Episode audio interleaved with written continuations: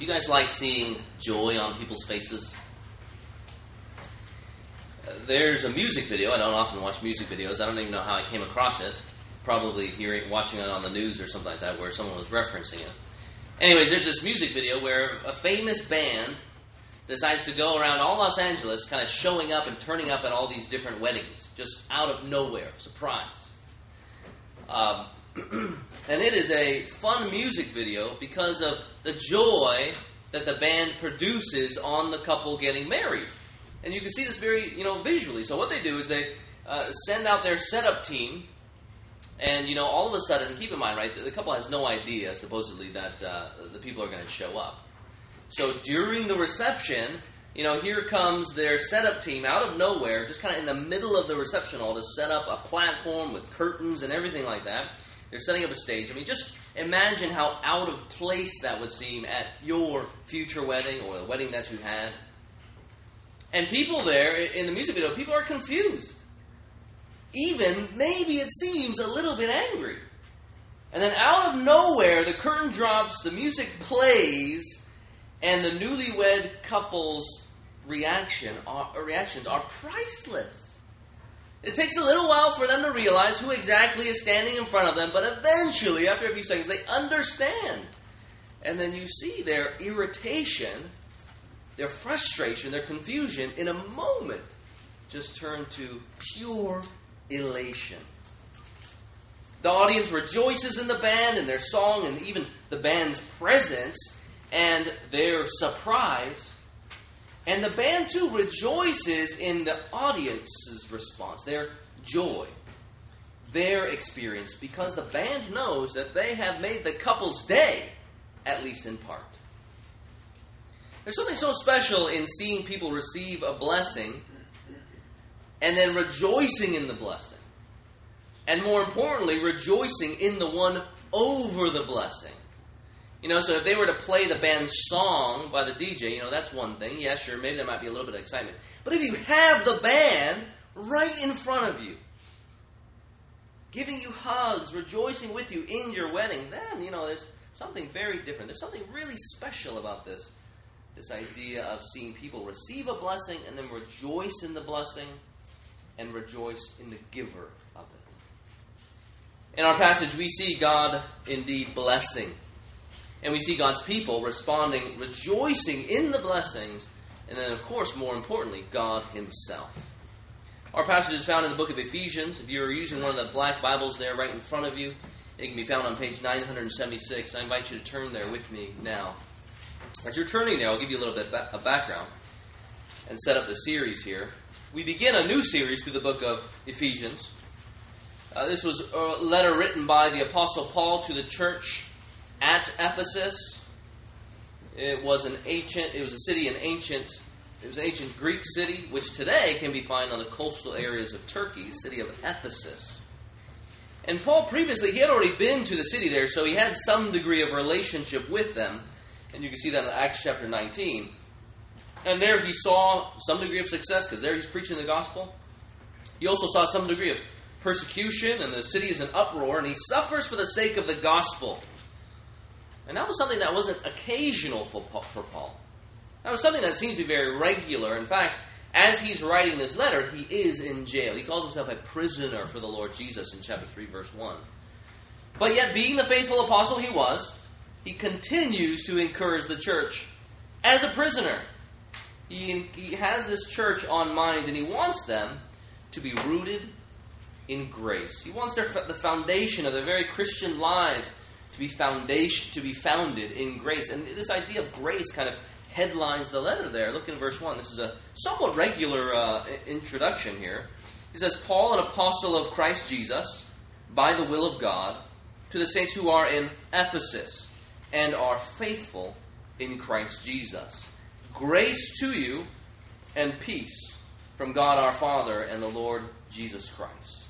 So there you see, written by Paul, written to Ephesus, written to the Christians, and he says, I want you to have grace, no grace. And you see this kind of all throughout this letter. This morning we dive into this wonderful book starting with Ephesians, and we'll just look at, uh, right now we'll look at verses 3 to 14, and we'll see what, what, this, what the main point is. main point, big idea from the passage if you are a Christian, your posture in life is to be one of constant praise. The posture that you are to take in life is to be one of constant praise. Constant praise to God because of His sovereign grace in Christ. If you're taking notes, that's the big idea. Your posture in life is to be one of constant praise to God because of His sovereign grace in Christ. Uh, I'll go ahead and read that section. You can follow along. Verses 3 to 14. It begins like this Blessed be the God and Father of our Lord Jesus Christ, who has blessed us in Christ with every spiritual blessing in the heavenly places, even as he chose us in him before the foundation of the world, that we should be holy and blameless before him.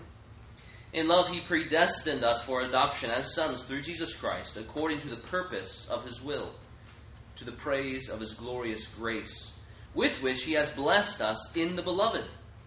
In him we have redemption through his blood, the forgiveness of our forgiveness of our trespasses, according to the riches of his grace, which he lavished upon us in all wisdom and insight, making known to us the mystery of his will, according to his purpose, which he set forth in Christ as a plan for the fullness of time, to unite all things in him, things in heaven and things on earth.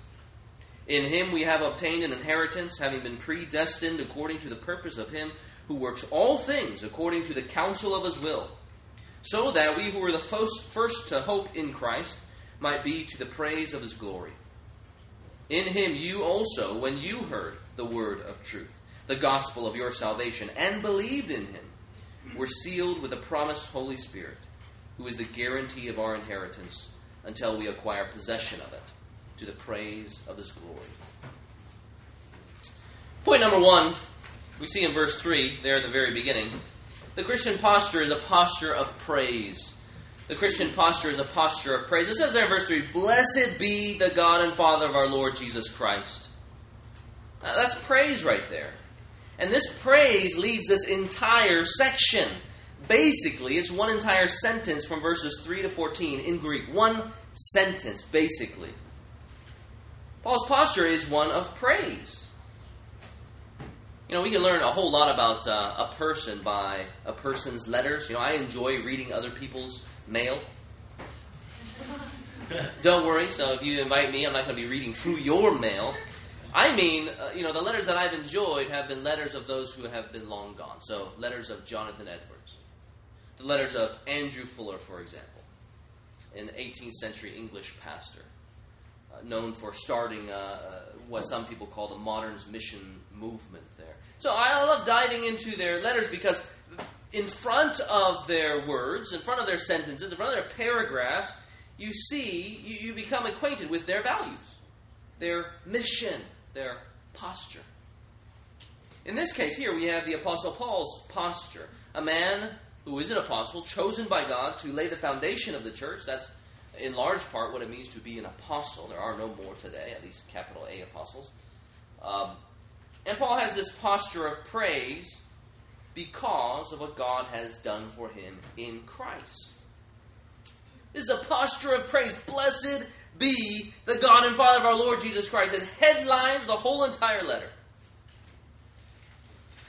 You know, if you're a Christian, you respond maybe and say, Of course, this is the posture of the Apostle Paul ought to have. Yet many of us, I bet, find this posture pretty foreign. Isn't it somewhat common for us to wake up from our slumber shouting, not eulogies of praise to God, singing His blessings, right when the alarm clock w- w- uh, wakes you up, but rather shouting cursings? I am shamefully guilty of this. Uh, so recently I've been waking up to not my alarm clock, but this little tiny bird uh, whose chirp is relentless. And I heard him this morning. I was already awake. I heard him this morning. 6:23. That's when he goes off, chirping so diligently, so relentlessly. It's clear he has a different mission than I do. Um, this really bugs me. I want to wake up to my alarm clock, especially when I'm tired. It, it, I mean, you know, the example is relatively silly, isn't it? You know, this little tiny bird that wakes me up when I have a different agenda than the bird does. But God help me, God help us, if our praise to the Creator is dampened by little Tweety Bird. See how weak our hearts are, my heart is right there in that moment? I mean, it's scary to think about what is to come if the seemingly little things, literally little things, disrupt my focus, my knowledge of Christ's blessings, the experience of Christ as my blessing. When little things like that disrupt our focus on God and His ever steady kindness and grace to me at every single moment of my life. I mean, what will happen when bigger and more threatening situations uninvitingly disrupt our plans? And some of you guys know what I'm talking about. Having wrestled so deeply with your own sin and guilt and shame, and those things come uninviting to our lives as Christians. And somehow those things become larger and more overwhelming in our sight, right? because you feel it. More overwhelming, more powerful, it seems, than God, His grace, and His power to save. But regardless of our experience, this is what the Christian's posture ought to be. It ought to be this way. We know that it not, isn't always, but it ought to be. The question is, why? Or when we are feeling like it's hard for our hearts to praise, well, what exactly is there to do? Why ought we to praise? This brings us to point number two. Praise be to God because He is the giver of all blessings. Praise be to God because He is the giver of all blessings. You know, thankfully, as this passage reminds us, God's grace is ever present with us and is powerful enough to outflank our discouragements. So, in our lives, when we're discouraged, here, God's blessings kind of swoop in to outflank the discouragement. And this passage here reminds us of that. Look at verse 3 again. Blessed be the God and Father of our Lord Jesus Christ. Now, he just hits kind of like the double click button, so to speak, and he wants us to know who this God is of our Lord and Savior Jesus Christ, who has blessed us in Christ with every spiritual blessing in the heavenly places. So here, God calls us through this text, through inspiring Paul to write these things, no matter how you might feel, even right now, to look upward to look upward, to see God again in His grace, like sun rays busting through the clouds. So, according to verse 3, is our Father in heaven with His blessings. Blessed be the God and Father of our Lord Jesus Christ, who, that's Him, look up there, who has blessed us in Christ with every spiritual blessing in the heavenly places. So it is into this world that God reaches down and kind of parts the darkened clouds and pours spiritual blessings. Not one, not two, but every spiritual blessing. As we consider this posture of praise that we ought to have, I wonder what your posture is towards these spiritual blessings. What is your, your posture towards these spiritual blessings? That actually informs us what our posture will be like towards God. Uh, the reason why I ask the question, right, is because Paul's assumption, in fact, the whole entire Bible's assumption, is that we do not deserve the blessing. There is no way, according to the Bible, that we deserve these blessings, and that's supposed to inform the way in which we praise, the way in which we receive these blessings. The Bible says we are not deserving of any spiritual blessing, any of God's favor. Man cannot work for or earn any of God's favor. If we could, then God's blessings would be our wage, what you earn, what is your due. It becomes something that He owns us. And therefore, if we actually think that we can earn God's blessing, therefore God is assigned to the duty of payroll manager. That's, that's, that's Him over there. Those of you who work, I'm sure you've never met payroll. You probably don't even care about payroll, except for maybe payroll experts back here. Um, but most people, you know, they're not really appreciating payroll because you just want your money. If you think you can earn God's blessings, then you relegate God to payroll. Some distant office over there, somebody you don't really talk to, but someone who delivers you your wage. Regarding man's work, You know, the only thing that man works himself into is sin. Way back in Genesis 1 and 2, we see there that God creates man. And then in chapter 3 of the Bible, right? Chapter 3 of the Bible, we are introduced to the problem. Man rebels, he sins against his God. He earns for himself just condemnation and judgment because they basically said, you know, buzz off, I don't really care about you. And they chose instead not to live under the authority of the king, but to live under the authority of themselves. Man does not deserve and cannot earn God's favor. Look over at uh, Ephesians chapter 2, verses 1 to 3. We get there in a handful of weeks. And you see, this is the mindset of Paul here.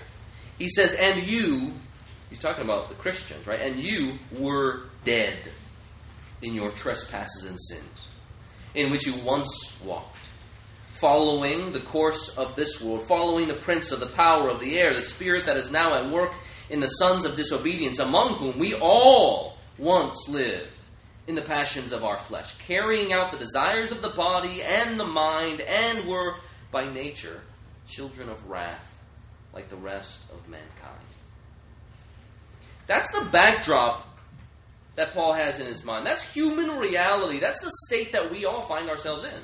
We are simply sinful people. And the evidence of it, the evidence of it, I mean, just turn on the news and you see it all around the world. You see it in your own neighborhood.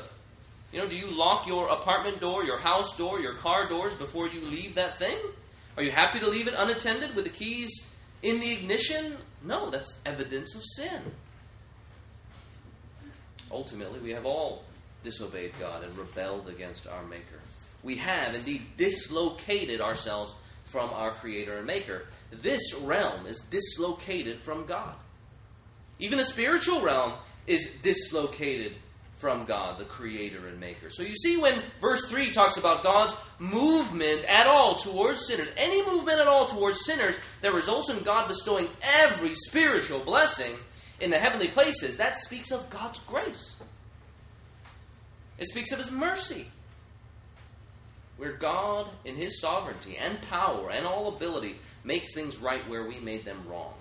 Thus, we need every spiritual blessing. We need the Spirit, God's Spirit, to make things right in our lives. We need the Spirit of Christ to deliver us these spiritual blessings. Well, praise be to God, the originator of blessing who takes grace and mercy upon us, parts the clouds, and pours out every spiritual blessing. Now, if you're visiting with us and you know yourself not to be a believer, I hope you are excited to find out what these spiritual blessings are and how you can get them. But they might not be what you expect. You know, there are a lot of people who wrongly say that or act like God's blessings are primarily material, primarily financial. But did you notice in our passage today, as I read it through quickly, their God's blessings are spiritual. And they all address our sinful condition. And this helps us at least understand what was important to Paul, right? If you're investigating this and maybe you think the Bible is just literature, you know, you can still learn what the author is saying and what's on his mind. We are sinners. God has given us this amazing blessing, and those blessings are spiritual in nature. Well, let's go ahead and move into the blessings of God. And here, verse 4 to 14, this is like a catalog of blessing. Uh, th- these verses read like a shipping manifest of heavenly blessing, where God, with all of His divine resources, is up there trying to figure out what uh, people, how people can be blessed. And so here's the shipping manifest. Or you can think of it like the airdrop inventory. He goes to rescue his people and defeat the enemy, and he determines what his what his uh, army, his military is going to go ahead and drop to save the people and also to judge. Imagine God, the true humanitarian, as He alone knows what human flourishing is and requires, and so He sends out His Spirit to drop them. If uh, just look again at, uh, verse four, there you, you see here that all of these blessings have to do with this fa- a family metaphor. I mean, oftentimes God uses all sorts of metaphors to describe salvation. Here he heavily camps out on this family metaphor. So if you look there at, at verse 4, right, we have one blessing is this election to holiness. Even as he chose us before him or in him before the foundation of the world, that we should be holy and blameless before him. That's election unto holiness. Another one here is uh, there, as we continue, verse 4 and then verse 5, is predestination to sonship. He, in love, he predestined us for adoption as sons through Jesus Christ. And then if you go down further, you see there in verse 11, in him we have obtained an inheritance, having been predestined according to the purpose of him who works all things according to the counsel of his will. So these all have to do with family stuff. This election to holiness, uh, predestination to sonship, and then predestination to an inheritance. But before we look at those things, these particular aspects of this family metaphor, you see what, what binds them all together? It's this thing called election, predestination. So that means if you are a Christian, that means that it says, as it says there, before the foundation of the world, you were chosen in Christ. That means you, Christian, have been chosen in Christ before the foundation of the world. So the natural question is, why me? Right? Why us? We've already seen that we cannot work for God's favor, though some insist that we can. Some insist that God's election is based on some foreseen faith or some foreseen work that God looks down the corridor of time. He sees that you will choose Him, and then He responds by choosing you. So there, uh, there basically, uh, God consults the future and responds to your choice by choosing you after. But the Bible knows actually of no such thing. I don't know what exactly you were taught on the doctrine of election, so let's just set those things aside. Whatever it is that you've been taught, uh, if this thing, kind of, if this idea kind of makes you, um, if it ruffles your feathers a little bit, which I expect it might, it certainly did when I came across it.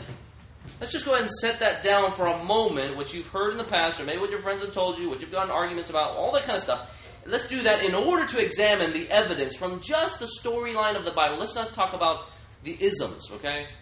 Uh, let's just look at the storyline of the Bible to see God moving in His sovereign grace to elect or to move in salvation. So, in the beginning, right, God creates, man sins, then God saves.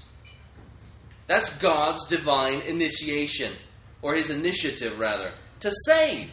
It all starts with God's sovereign grace. He sovereignly creates, man sins. Then he sovereignly saves. It seems pretty clear from Genesis if you move all the way through Revelation. You think about Abraham, right? We've just been through, uh, working through a lot of uh, Genesis. Did God choose Abraham? Or did Abraham choose God? The Bible says that God chose Abraham. I mean, he was a pagan man in a pagan land. Yet in Genesis chapter 12, God chooses him despite his sin. And then he continues to lavish all of these blessings on Abraham. Even though Abraham, almost at every single point in the story, seems to be going wayward. Yet God, in his faithfulness and his great love, is faithful to Abraham. Take Israel, for example. Here again, I'm just moving through the biblical storyline here. Uh, why is it that God chose Israel? Deuteronomy 7 7. This, is, this verse says, The Lord did not, did not set his affection on you and choose you because you were more numerous than other peoples, as in stronger or more mighty or anything inherent in themselves. And then he says, For you were the fewest of all people. If anything, there it says you were the ones who needed the most help, and so therefore I chose you.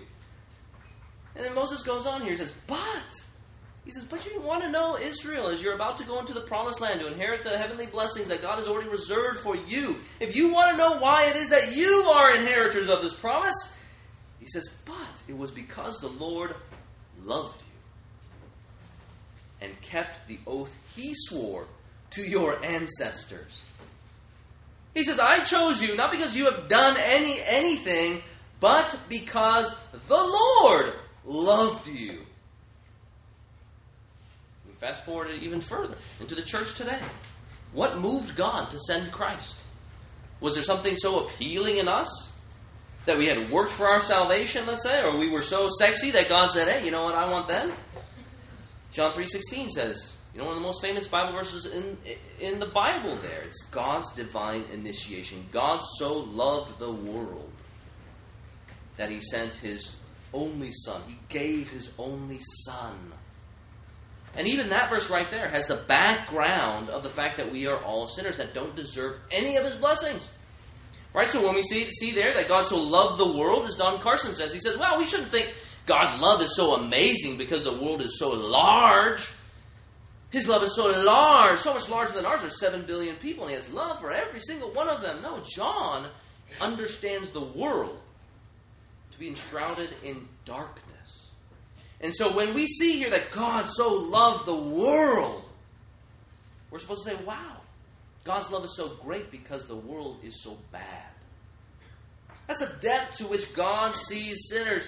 And then he goes in his far reaching arm to deliver them. All by his sovereign grace here. God's election is not based on a beauty pageant where we don our own righteousness, where we walk the runway, talk about all the good we have done and all the wisdom we think we have.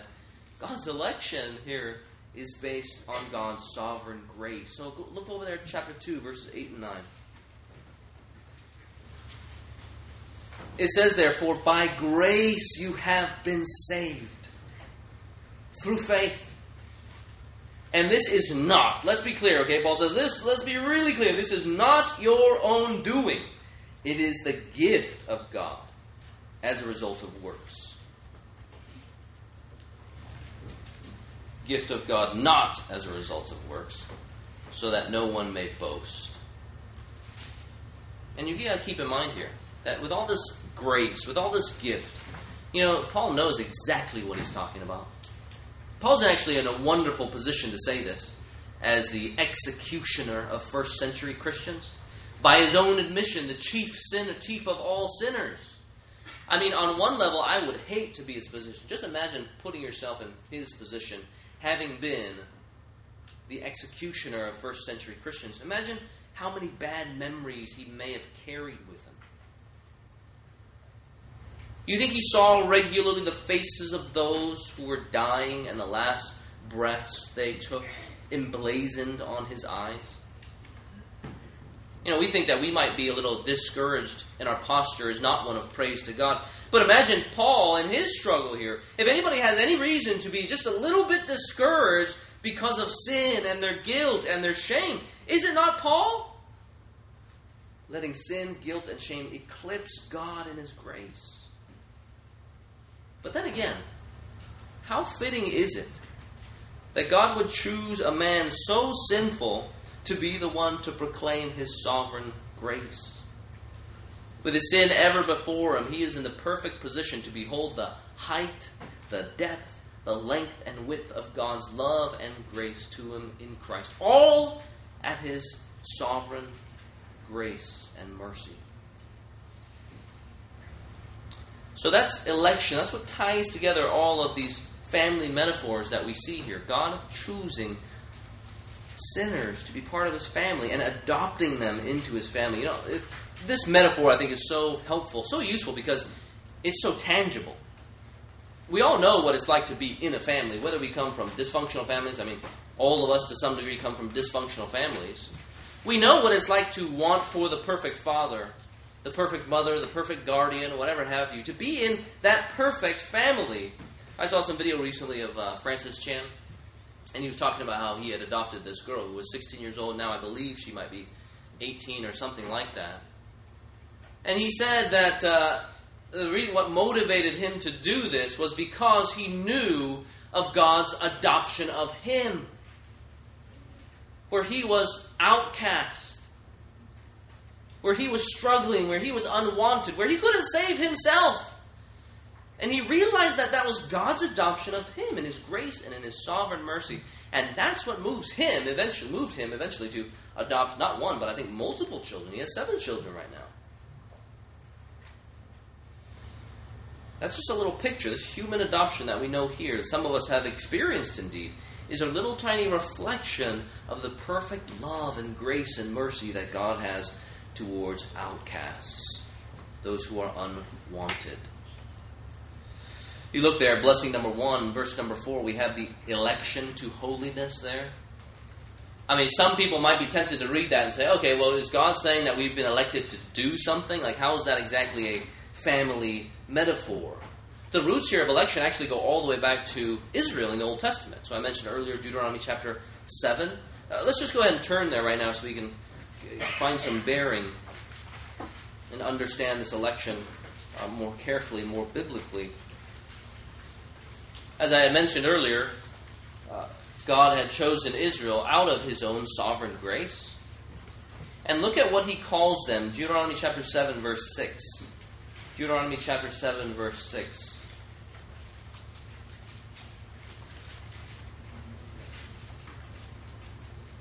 It's hugely important for the New Testament to know how God functioned in the Old Testament towards his people then.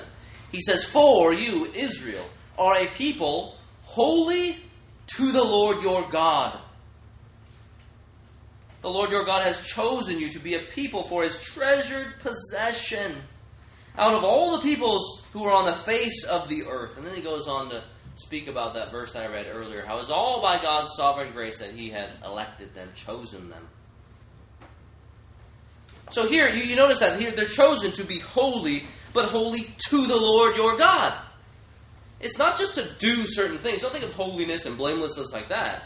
Think, I have been elected to don the same characteristics of my Father. Two, if you go back to Ephesians chapter 2, verse 4, go ahead and turn back there.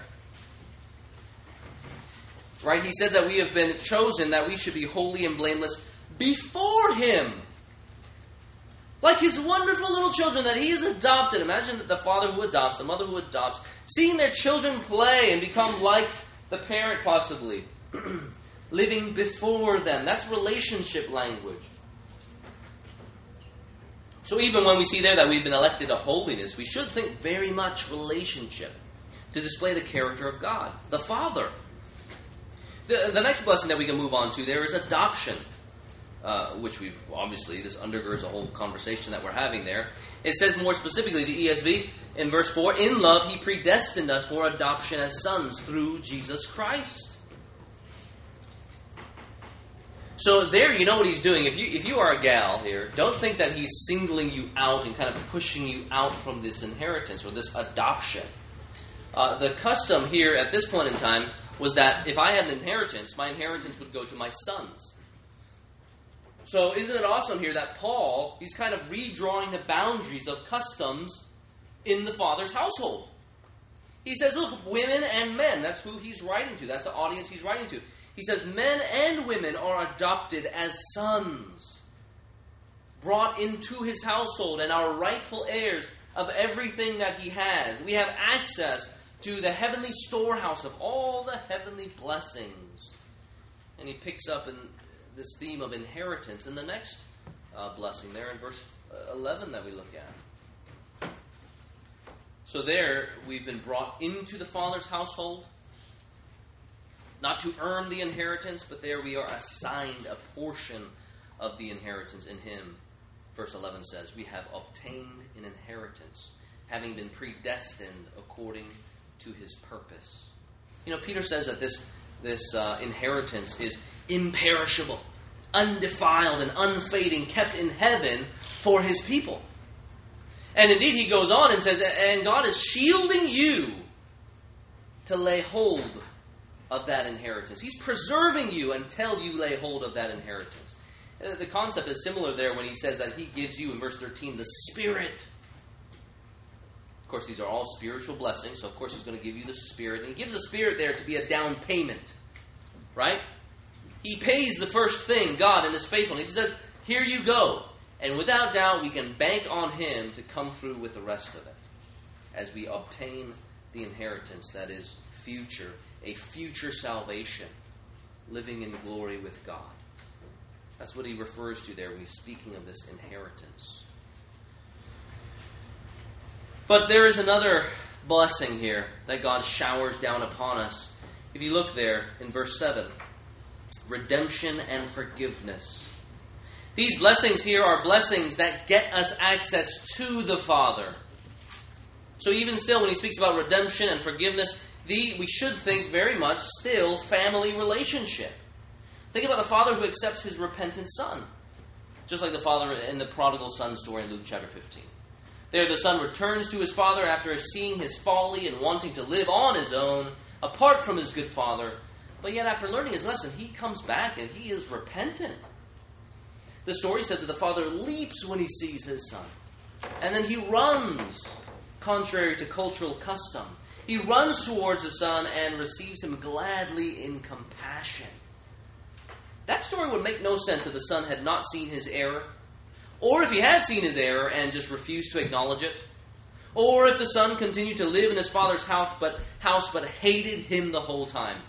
The story would read very differently. In a story like that, the son is the foolish boy king over the house, and God is the great, or should we say, the weak enabler. Unable to stand for good, unable to lead, and there is no reconciliation. Just an enabling that leads to condemnation. But here, our Father grants repentant sinners redemption through Christ's blood. That speaks again to our state and the nature before God, having earned for ourselves just condemnation. There is a debt to be paid to this God. Yet God, in His free grace and His sovereign mercy, gives us redemption through the blood of Christ.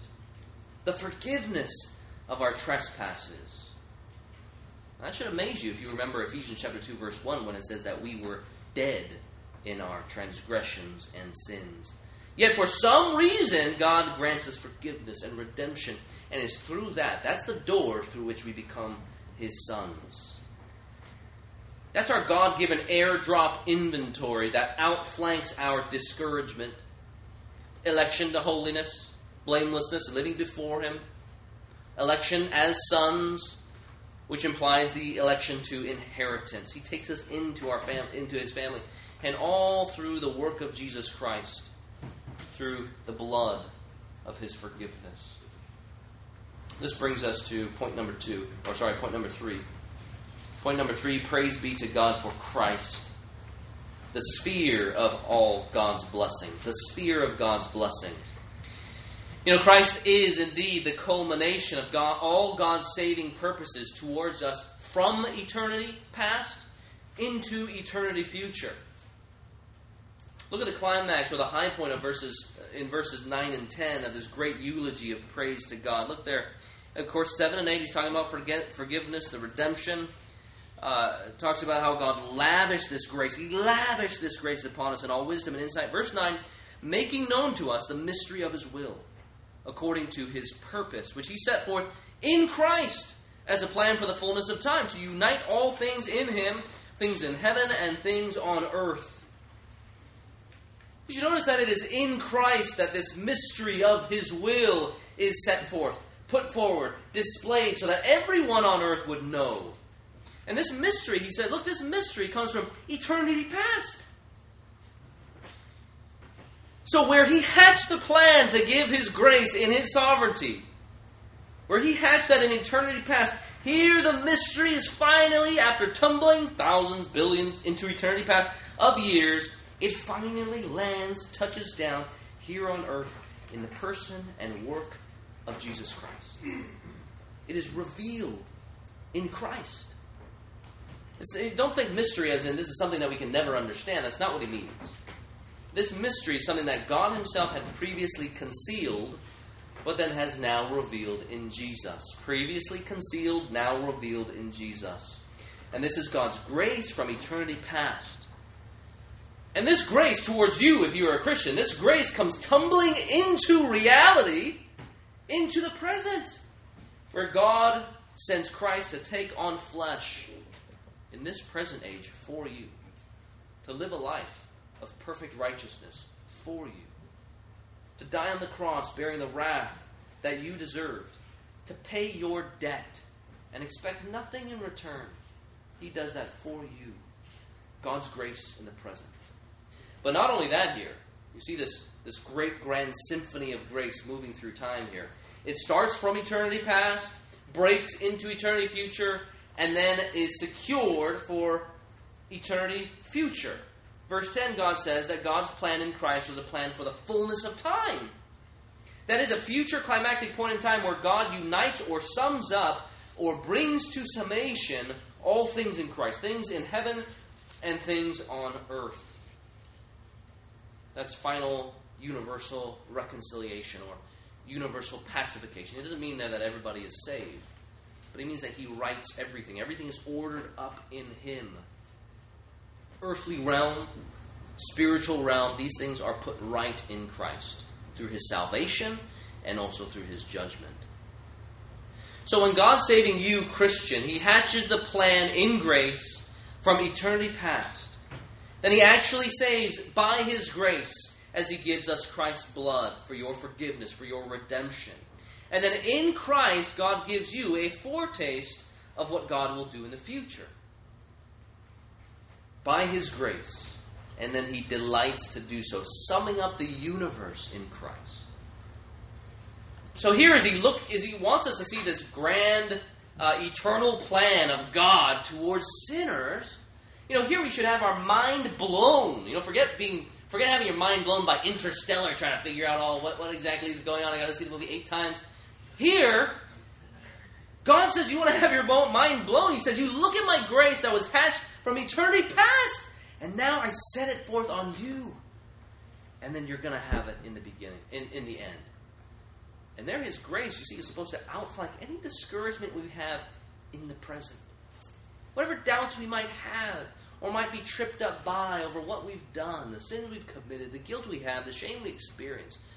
He says, You look at the grace from eternity past, you look at the grace from eternity to eternity future, and you be enveloped and secure in this grace.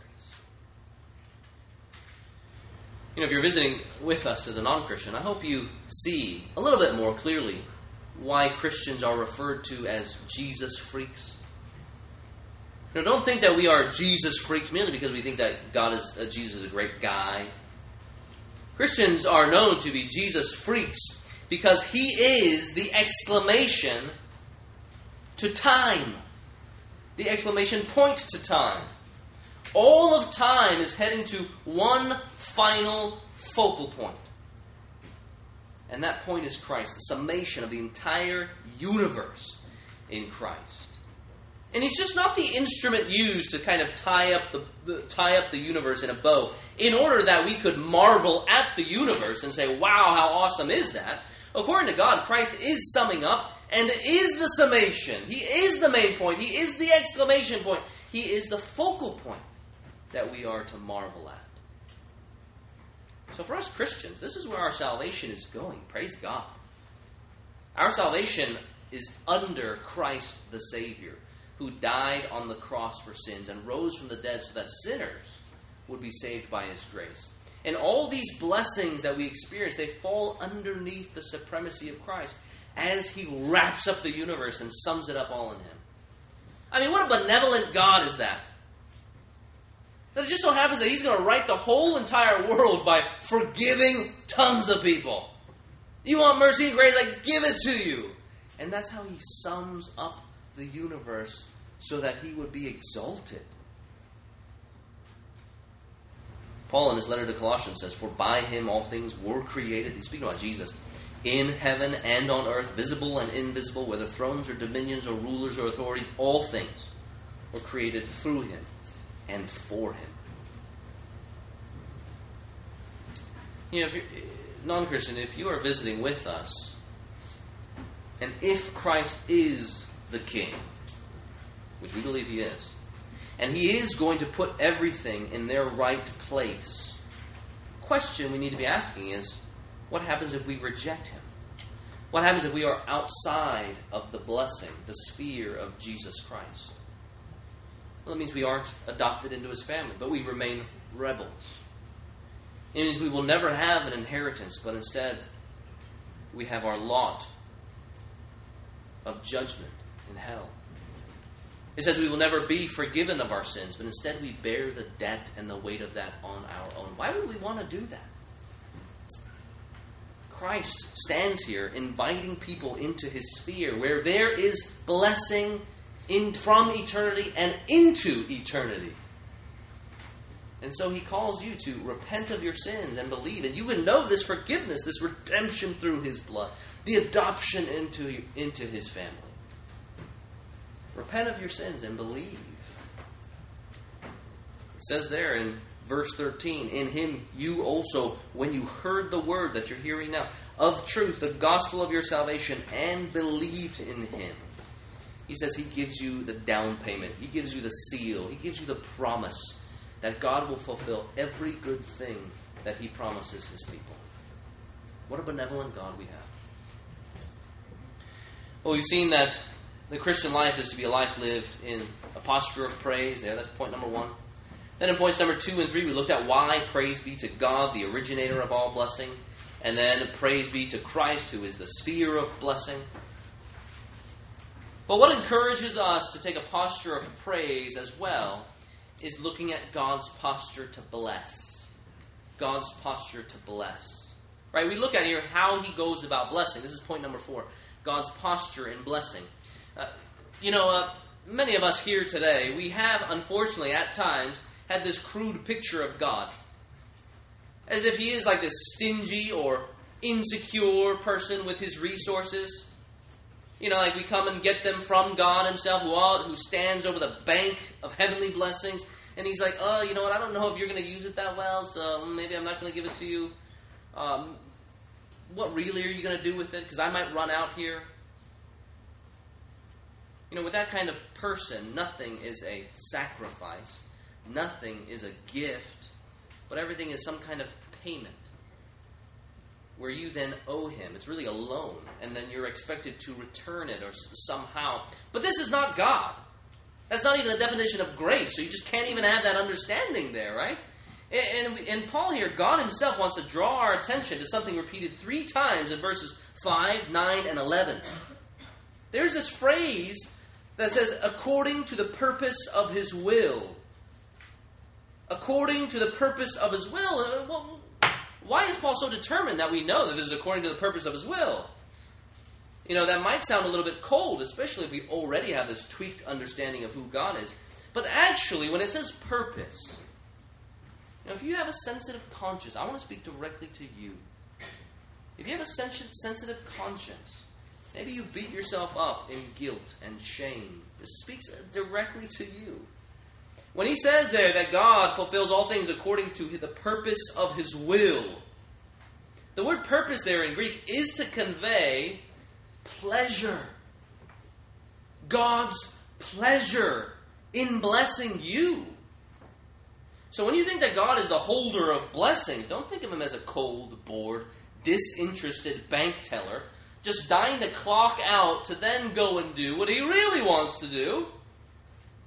If God blesses us according to the pleasure of His will, then doling out heavenly blessings is what God does. It's what He desires to do. So when it comes to repentant sinners, this is what He does. Pleasure in forgiveness. Pleasure in redeeming sinners who are hostile towards Him. You see how benevolent, omnibenevolent he is. Every single facet he is, no matter what he's doing, is benevolence. Just think of you. If you're holding any grudges, you know, are you omnibenevolent to the people who have uh, rebelled against you? Maybe to some of your own children whom you wrestle with this, or friends who've turned their backs on you. Are you benevolent? You just you're just dying to shower praise on them, dying to shower blessings upon them. No, but that's who God is. This is what he does. Christian, why is it so hard to conceive of God like this? You ever feel burdensome, burdensome to God? You ever feel like a burden to God? You know, maybe you sin and you sigh. You know, we are a blot to God. We wonder, I don't want to have God have to ask God to clean me again.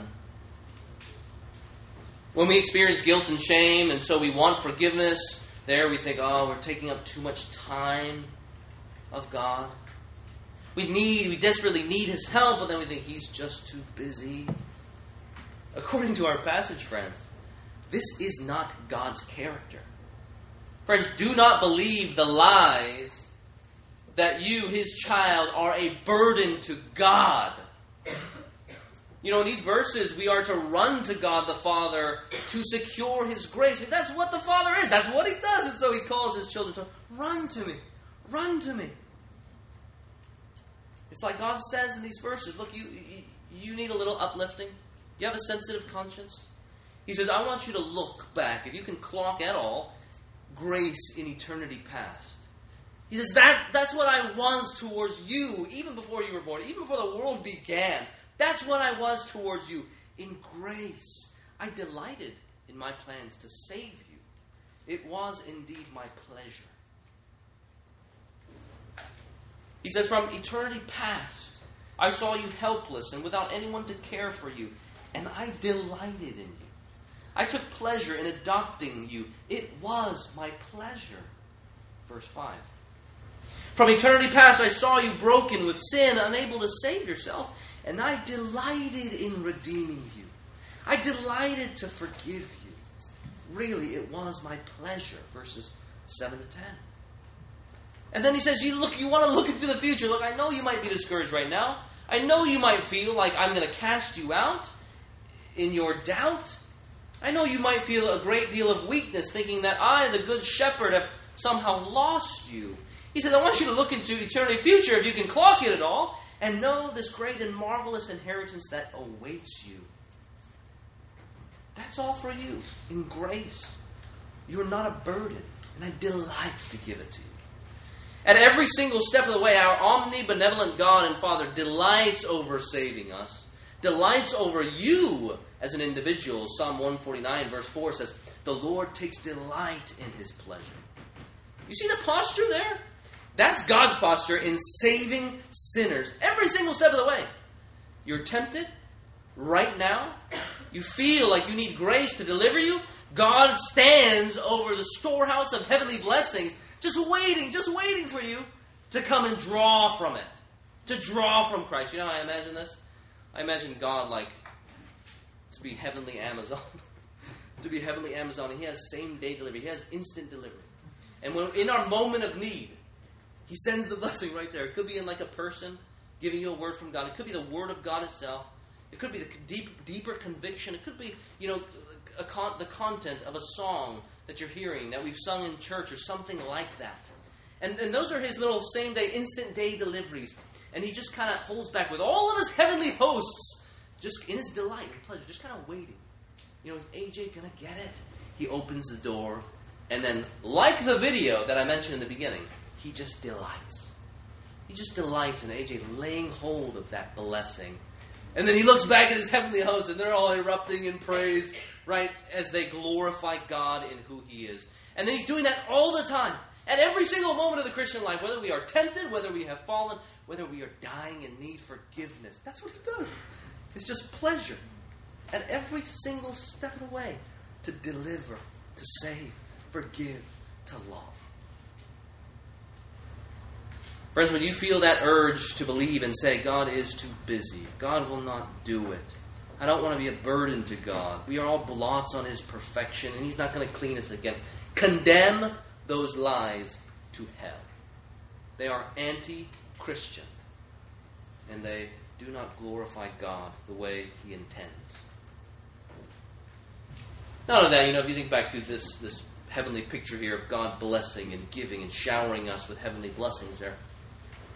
Isn't it awesome that in the process of us laying hold to his blessings, what happens is that God and Jesus Christ gets the grace, or sorry, gets the praise.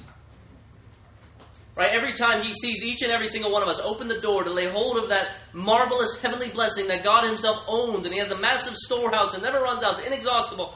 Really, it's all Jesus. He is the sphere, right? Jesus gets the glory. One of you lays hold in your temptation to Christ's promises, Jesus gets the glory. And he takes like a little snapshot, as if it were, a little snapshot of your face as you are amazed when the curtain drops and there's Christ standing to help you once again. Takes a little picture, just puts it up there to be to Christ be the glory. And then there are like millions and millions of these little pictures of people rejoicing in Jesus. And Jesus all receives the glory alone. It's nothing that we can work for ourselves, but just God just He sits there blessing people, wants to bless people out of His good pleasure. What foundation we hope? What, what foundation of hope we have in this Christ, in, in God's pleasure to save? You know, the new song that we learned earlier, immovable, our hope remains. It helps us take advantage of God's pleasure and willingness to save. In verse 2, you know, it rehearses the glories of the gospel there. This is eternal life to know. Or this is eternal life. To know the living God in Christ the Son. The Savior will not let us go until his saving work is done. Our debt was great. Obviously, he's referring to our sinfulness and the punishment that we would have had to pay. Our debt was great, as was our need. But now, he says, the price is paid. He brings us to the cross. Who can behold Emmanuel, that is Christ, bleed? Who can Emmanuel bleed and doubt his willingness to save? The answer, of course, is we all do. We all at times doubt Christ's willingness to save, which is why we, uh, un, in our sinfulness and ungodliness, struggle with an ungodly guilt. Who can Emmanuel, who can behold Emmanuel bleed? We all, and doubt his willingness to save. That is us. And then he says, We trust your willingness to save with resolve. We trust it. It's a prayer. We trust it. Help us trust it, Jesus, when we are weak. This declaration as well. We trust it his willingness to save. He stands ready to save in all of his good pleasure. He is not reluctant to save. He's not reluctant to sanctify. He is not reluctant, reluctant to help. There is no lost cause with God. There is no, life to run down that is beyond God's renovating spiritual power. God does not take chances. So if you are his child, he loves you as the perfect father he is and His grace is intended for you from eternity past, secured for you by the promise of Christ's blood, that's grace in the present, and is kept for you in the beloved, that is God's grace in the future. All according to God's good pleasure, that we should experience the riches of His grace, the storehouse of heavenly blessing, and that He lavishes upon us in Christ. Let's conclude here. You see the strategy of Ephesians 1, verses 1 to 14? Christians are helped, aren't we, to give God all the glory by turning to God, the originator of all God's of all blessing. We are helped to take the posture of praise by turning to Christ, the sphere of all blessing. And when we are incorporated into Him, when we are reminded that He is indeed our brother and our Savior, we praise. And it's these things, right? All these points that God wants close to our hearts to fan the fire of worship, of gratitude, of praise. This, he says, look at your Heavenly Father again. And then God advances his plan to make Christ the focal point of the universe. Our hearts are to be moved to the praise of his glorious grace. Jesus receives all of the glory. Do you see that refrain there? that really is the, the kind of capstone, if you will, the conclusion of all of the saving work from eternity past. It breaks into the present, into eternity future, there in verses 6, 12, and 14. Though we are rebels and we did not deserve his grace, God predestines us for adoption to the praise of his glorious grace. Verse 6. As he makes Christ known in the present, as he dies on the cross for our sins, suffering, bearing our burdens, so we therefore have a present hope and a present Savior in verse 12 to the praise of His glory. And now we have a hope for even greater things in the future, and that's the praise of His glory. And so we as sinners are incorporated into Him, brought into His family in order that we might praise Him, that He might have all of the glory that we might proclaim the greatness of his name, the fame of his great name, and live for his glory until he returns or until we meet him in the air. That's really what Ephesians is about. He wants us to be rooted in grace, rooted in his mercy that we did not deserve, and just rejoice in it. And know that even where we struggle, every single step of the way, God stands in pleasure, waiting to dole out heavenly blessings to you again and again and again so that Christ would have the glory. Let's pray.